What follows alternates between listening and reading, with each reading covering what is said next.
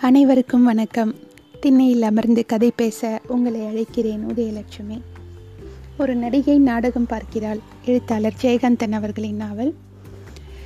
ஸ்கூட்டரை நிறுத்தியதும் கல்யாணி இறங்கி நின்று அந்த பங்களாவுக்கு முன் பெரிய மைதானம் மாதிரி இருந்த புல் தரையையும் இரு மருங்கிலும் உள்ள ரோஜா செடிகளையும் பார்த்து மனம் பறி கொடுத்தாள்.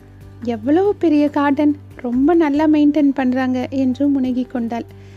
அந்த வீடு அரண்மனை மாதிரி இருந்தது. தரையெல்லாம் பல பலவென்று பாலிஷ் செய்யப்பட்டு நடக்கும்போது நடப்பவர்களின் உருவம் பிரதிபலித்தது. வீட்டிற்குள் நுழையும் சித்திர வேலைப்பாடுள்ள நிலைப்படைக்கு மேலே ஒரு பெரிய படம் மாட்டியிருந்தது.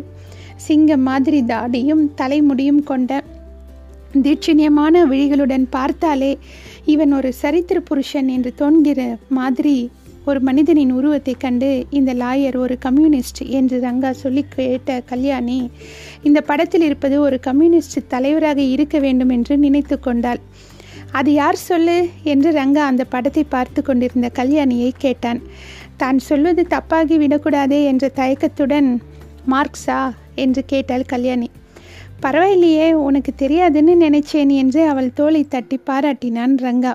காரல் மார்க்ஸ் என்று முழு பெயரையும் சொன்னான். சோஷியல் ஸ்டடீஸில் படித்த ஞாபகம் என்றால் கல்யாணி. அப்போது நாள் பூராவும் ரங்காவினால் புகழப்பட்டு பெரிய சித்திரமாக அவள் மனசில் தீட்டி வைத்திருந்த அந்த உருவத்தை சிதைக்கிற மாதிரி அந்த சீனிவாச ராகவன் லுங்கியும் தொலதொல ஷர்ட்டும் பரட்டை தலையும் வாயில் புகைகிற சிகரெட்டும் கனத்த கருப்பு பிரேம் கண் கண்ணாடியுமாய் ஒரு நோஞ்சான் மனிதனாக உள்ளே இருந்து வந்தான். ஹாய் ரங்கா என்று அவன் உற்சாகமாக சிரித்தான். ரங்கா கல்யாணியை தன் மனைவி என்று அறிமுகப்படுத்தி வைத்தான். அவன் தனது பழுப்பு நிற பற்களை காட்டி சிரித்தபடியே இவளுக்கு வணக்கம் தெரிவித்தான். தயவு செய்து உட்காருங்கள் என்று அவன் அவர்களிடம் கூறினான். மன்னிக்கணும் இந்த மாதிரி ட்ரெஸ்ஸில் இருக்கிறதுக்கு. மத்தியானம் தூங்கிட்டேன். நான் விடுமுறை நாளை முழுக்க முழுக்க விடுமுறை நாளாக கழிக்கிறவன் என்று ஆங்கிலத்தில் சொல்லி ஒன்றும் முடியலப்பா. இயரிங்கும் வாய்தாவும் ஆர்கியூமெண்ட்டும் இன்னைக்கு ஒரு நாள் எல்லாத்தையும் மறந்துடணும் என்று நிறுத்தாமல் பேசிக்கொண்டே இருந்தான் அவன். காப்பி டீ என்ன சாப்பிடுகிறீர்கள்? என்று கேட்டான். இப்போதுதான் காப்பி சாப்பிட்டோம் என்று ரங்கா சொன்னதற்கு சரி கொஞ்சம் பொறுத்து டீ சாப்பிடுவோம் என்று அவனே சொல்லி கொண்டான். நாம் அங்கே லானில் உட்காந்து பேசுவோமே என்றான்.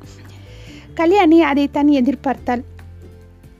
மூவரும் அந்த புல்வெளியில் வந்து நின்றனர். ஒரு வேலையால் பிளாஸ்டிக் வலை பின்னிய மூன்று நாற்காலிகளையும் ஒரு டீப்பாயையும் கொண்டு வந்து புல்வெளியில் போட்டான். அவனிடம் சற்று பொறுத்து டீயும் பிஸ்கெட்டும் கொண்டு வரச் சொல்லிவிட்டு ராகவன் அவர்களை அந்த நாற்காலிகளில் அமரச் சொன்னான். அவன் பெரும்பாலும் ஆங்கிலத்திலேயே பேசினான். தமிழில் அவன் வேலைக்காரர்களிடம் மட்டும்தான் பேசுவான் என்று தோன்றியது.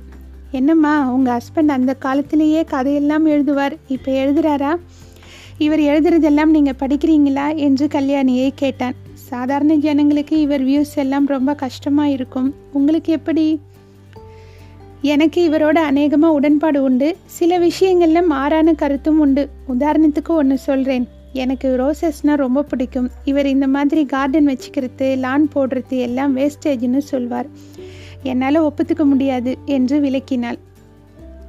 எதன் பேராலும் வேஸ்டேஜ் இருக்கக்கூடாது. எனக்கு இந்த வீடும் இவ்வளவு வேலைக்காரர்களும் வேஸ்ட் தான். ஆனால் எங்கள் அம்மா இருக்கிற வரை நான் ஒன்றும் பண்ண முடியாது. எங்கள் தாத்தா திவானா இருந்தாராம். அதுக்காக இன்னும் அவ தன்னை ஜமீன்தாரின்னு நினச்சிண்டு இருக்கா.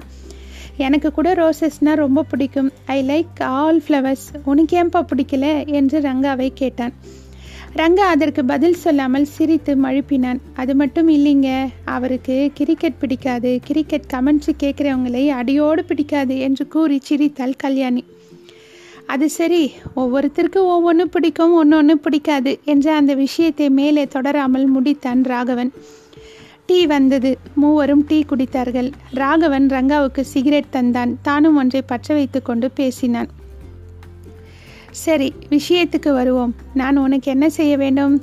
கதை எழுத ரெஃபரன்ஸா யாராவது நண்பர்கள் சம்பந்தப்பட்ட விவகாரமா? என்று கேட்டான். ரங்கா ஆங்கிலத்தில் சொன்னான் விஷயம் எங்கள் இருவர் சம்பந்தப்பட்டதுதான். ராகவன் புருவங்களை சுழித்தான். ரங்கா தொடர்ந்து ஆங்கிலத்தில் சொன்னான் நாங்கள் ஒன்றரை வருஷத்துக்கு முன்னே ரெஜிஸ்டர் மேரேஜ் செய்து கொண்டோம். இப்போது அந்த திருமண உறவை ரத்து செய்து கொள்ள விரும்புகிறோம். இதில் இருவருக்கும் ஆட்சேபனை இல்லை. என்ன ப்ரொசீஜர் நாங்கள் என்ன செய்ய வேண்டும்? இதில் ஏதாவது சிக்கல் வருமா? ராகவன் சிரித்து கொண்டான். என்ன செ என்ன செய்யணுங்கிறத அப்புறமா சொல்கிறேன் அதில் ஒன்றும் சிரமம் இருக்காது. இப்படி ஒரு விசித்திரமான எண்ணம் உங்களுக்கு ஏன் ஏற்பட்டது? நான் தெரிஞ்சுக்கலாமா? என்னுடைய க்யூரியாசிட்டினால் இதை நான் கேட்கல நீங்கள் ஏதாவது ஒரு திட்டவட்டமான காரணத்தை சொல்லித்தான் டைவர்ஸுக்கு விண்ணப்பிக்க முடியும். நீங்கள் என்ன காரணம் சொல்கிறீங்க காரணம் என்ன? நாங்கள் ரெண்டு பேரும் கணவன் மனைவியாக இருக்க விரும்பலை. அதான் காரணம் என்றான் ரங்கா. நீங்கள் கணவன் மனைவியாக இருக்க விரும்பலைங்கிறது தான் உங்கள் விண்ணப்பத்திலேயே தெரியுமே. அதுக்கு ஒரு காரணம் இருக்கணும். அதை சொல்ல வேணும். உதாரணமாக உங்களில் யாராவது ஒருவர் தீராத வியாதி உடையவரா? அல்லது வெனிரிஸ் டிசீஸ் உடையவர்களா?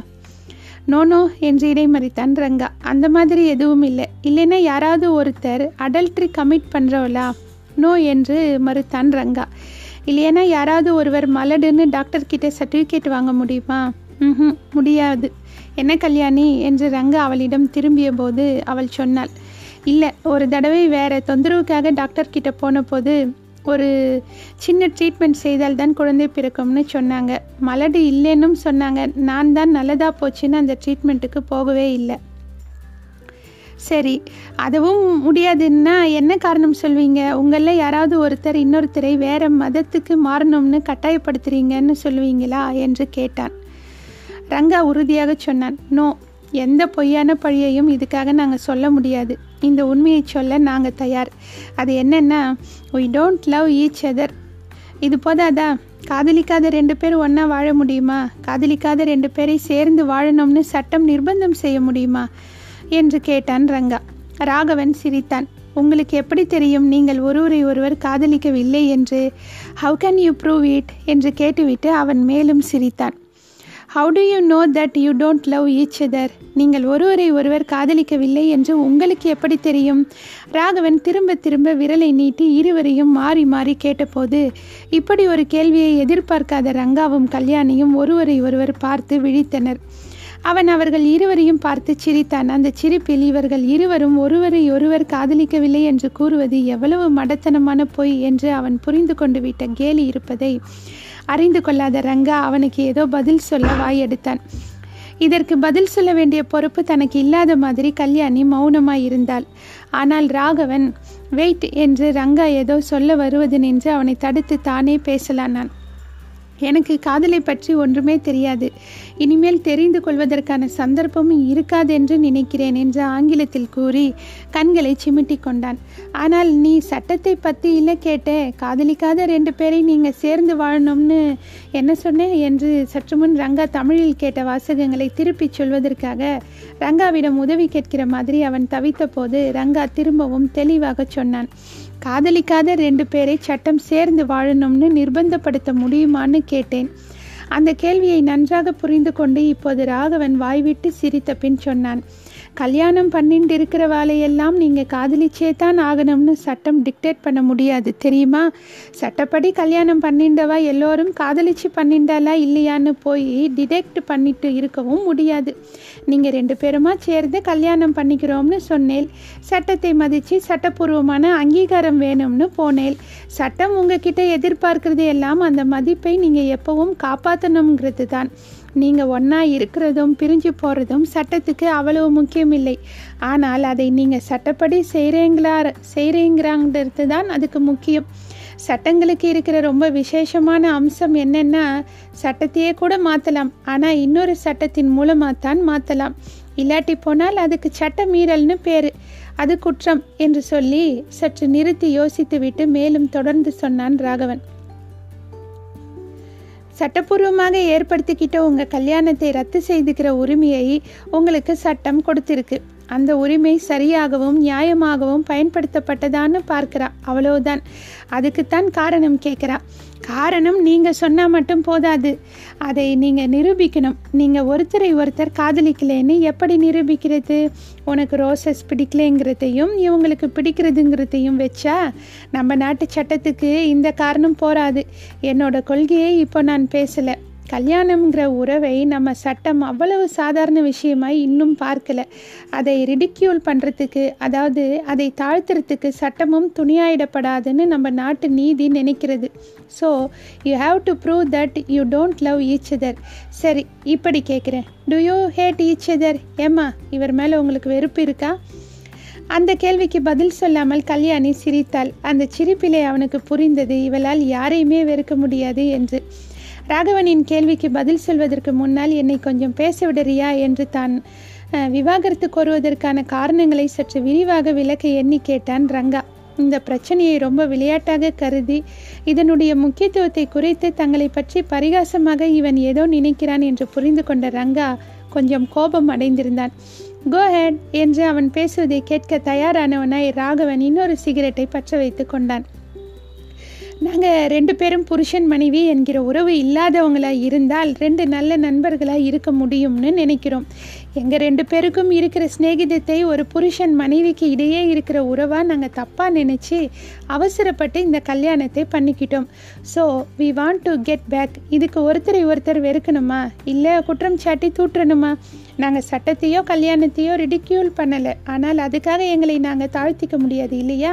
மனித உணர்ச்சிகளை ரிடிக்யூல் பண்ணிடக்கூடாது இல்லையா? என்று அவன் பாணியிலேயே அவனை திரும்ப திரும்ப கேட்டான் Ranga. You are completely mistaken Ranga. நான் ஆரம்பத்திலேயே சொன்னேன் நீங்கள் டைவர்ஸுக்கு அப்ளை பண்ண முடியும். அது ரொம்ப சிம்பிள்னு. ஆனால் அதுக்கு ஒரு காரணம் இருக்கணும்னு கேட்டேன். உனக்கு அந்த காரணத்தை சரியாக சொல்ல முடியாததுனால்தான் நாம் இப்போ வளைச்சி வளைச்சி பேசிக்கிட்டு இருக்கோம். ஒரு கேள்வியும் அதற்கு பதிலும் இன்னும் இருக்குங்கிற வரைக்கும் எந்த ஆர்கியூமெண்ட்டும் முடியறதில்லை. என்ன உங்களுக்கு கல்யாணமாகி ஒன்றரை வருஷம் தான் ஆறுதுன்னு சொல்கிறீங்க கல்யாணமாகி ஒன்றரை வருஷத்துக்குள்ளே அதாவது மூணு வருஷத்துக்கு முன்னே விசேஷ காரணங்கள் எதுவும் இல்லாமல் you are not eligible to apply for a divorce விவாகரத்து கேட்க முடியாது. நீ இந்த பாயிண்ட்லேயே மாட்டிக்கிறியே. அதனால்தான் நான் திரும்ப திரும்ப இதையே ஸ்ட்ரெஸ் பண்ணுறேன் உங்களுக்குள்ள காதல் இல்லைங்கிறதையே நான் ஒரு காரணமாக வச்சிருந்தாலும் அஃப்கோர்ஸ் இது போதாது. Law nothing to do with your love business நீ எதை வச்சு அப்படி நினைக்கிறேன்னு சொல்ல வேண்டாமா? ஏதாவது காரணம் இருந்தால் மறைக்காமல் சொல்லு. நான் இப்படி கேட்கட்டுமா? எதை வச்சு நீங்கள் ரெண்டு பேரும் காதலிச்சதா முதல்ல நினைச்சிங்க? மறுபடியும் இந்த கேள்வியை எதிர்பார்க்காத ரங்காவும் கல்யாணியும் ஒருவரை ஒருவர் பார்த்து கொண்டனர். அவர்களின் பதில் சொல்ல முடியாத மௌனத்தை ராகவன் ரொம்ப ரசித்து சிரித்தான். இந்த கேள்வியிலேயே அவர்களை அதிகம் அழுத்த விரும்பாமல் ராகவன் அடுத்த கேள்விக்கு போனான். ஒருவர் காதலிக்கிறாங்களா இல்லையாங்கிறத அவங்க சொல்கிற ஆமாம் அல்லது இல்லைங்கிற ரெண்டு வார்த்தையில் அடங்கி இருக்குன்னு நினைக்கிறீங்களா? I don't know much about it சரியாக சொன்னால் ஏதாவது தெரிஞ்சுக்கலாமே? காதலை பற்றின்னு தான் கேட்குறேன் விரும்பாத ரெண்டு பேர் சேர்ந்து வாழறது ரொம்ப நரகம்தான். நான் ஒப்புத்துக்கிறேன். உங்கள் கேஸில் அது அப்படித்தானா? ஒரு லாயங்கிற முறையில் இல்லை ஒரு ஃப்ரெண்டுங்கிற முறையில் அது கூட சரியில்லை. காதலை பற்றி தெரிஞ்சுக்கிறதுக்கு ஆர்வமுள்ள ஒருத்தங்கிற முறையில் கேட்குறேன்னு வச்சுக்கோ ஏன் எனக்கு சொல்லு காதல்ங்கிறது அவ்வளோதானா நீங்கள் என்னம்மா ஒன்றுமே பேச மாட்டேங்கிறீங்க? என்று கல்யாணியையும் சம்பாஷணையில் இழுத்தான் ரங்கா. அப்போது நேரம் கருக்க ஆரம்பித்து விட்டதால் ஒரு வேலைக்காரன் வராந்தாவிலும் இவர்கள் உட்கார்ந்திருந்த புல்வெளியிலும் உள்ள விளக்குகளை எல்லாம் போட்டான். இவர்கள் உட்கார்ந்திருந்த இடத்துக்கு மேலே ஒரு நீல நிற நியான் பல்ப் குளிர்ச்சியான வெளிச்சத்தை பொழிந்தது. கல்யாணி மெதுவான குரலில் மிகவும் அடக்கத்தோடு அவனிடம் சொன்னாள் இந்த மாதிரி விஷயங்களுக்கெல்லாம் இப்படித்தான் ஒன்றும் இலக்கணம் கிடையாது. நீங்கள் சொன்ன மாதிரி காதலிக்கிறோமா இல்லையாங்கிறதுக்கு ஆமாம்னு சொன்னாலும் இல்லைன்னு சொன்னாலும் இரண்டுமே ஒரு அசம் அசம்ஷன் தான் அதாவது பாவனை தான் அந்த நம்ம பாவனை உண்மையாகவும் ஆகலாம் பொய்யாகவும் போயிடலாம். அது இரண்டையும் வாழ்ந்து பார்த்து தான் கண்டுபிடிக்கணும். எங்களை பொறுத்த வரைக்கும் அப்படிப்பட்ட பாவனை வாழ்ந்து பார்த்ததுனாலே பொய்யாக போயிட்டு இருக்கலாம் இல்லையா? அதை புரிஞ்சுக்கிற அளவுக்கு நாங்கள் நல்லவங்களாகவும் அறிவு உள்ளவங்களாகவும் இருக்கோம். அதனால்தான் இவ்வளவு சுமூகமாக இந்த விவாகத்தை ரத்து செய்கிற விஷயத்தில் கூட எங்களால் ஒத்துமையாக இருக்க முடியுது. எங்களுக்குள்ள காதல் இருக்கிறது உண்மையோ பொய்யோ நாங்களே அதை மறுக்கும்போது அதுதான் ரொம்ப முக்கியம். அந்த உண்மை அது எப்படி இருந்தாலும் அது அவ்வளவு முக்கியம் இல்லை என்று அவள் யோசித்து யோசித்து நிதானமாக கூறிய போது இந்த விவாகரத்து யோசனை யோசனையை கூறியவளே இவளாக இருக்குமோ என்று எண்ணினான் ராகவன். அதற்கான நியாயங்களை இவள் அளவு தெளிவாக சொல்ல முடியாமல் சற்று முன் ரங்கா தவித்ததை இப்போது நினைத்து கொண்டு இருவரையும் மாறி மாறி பார்த்து இந்த விஷயத்தில் முன் கை எடுத்தது யாராக இருக்கும் என்று யோசிக்கலானான் ராகவன். அவனுக்கு எதையும் வெகு நேரம் மனத்தினிலேயே யோசித்து கொண்டிருக்க முடியாது. நன்றி தொடரும்.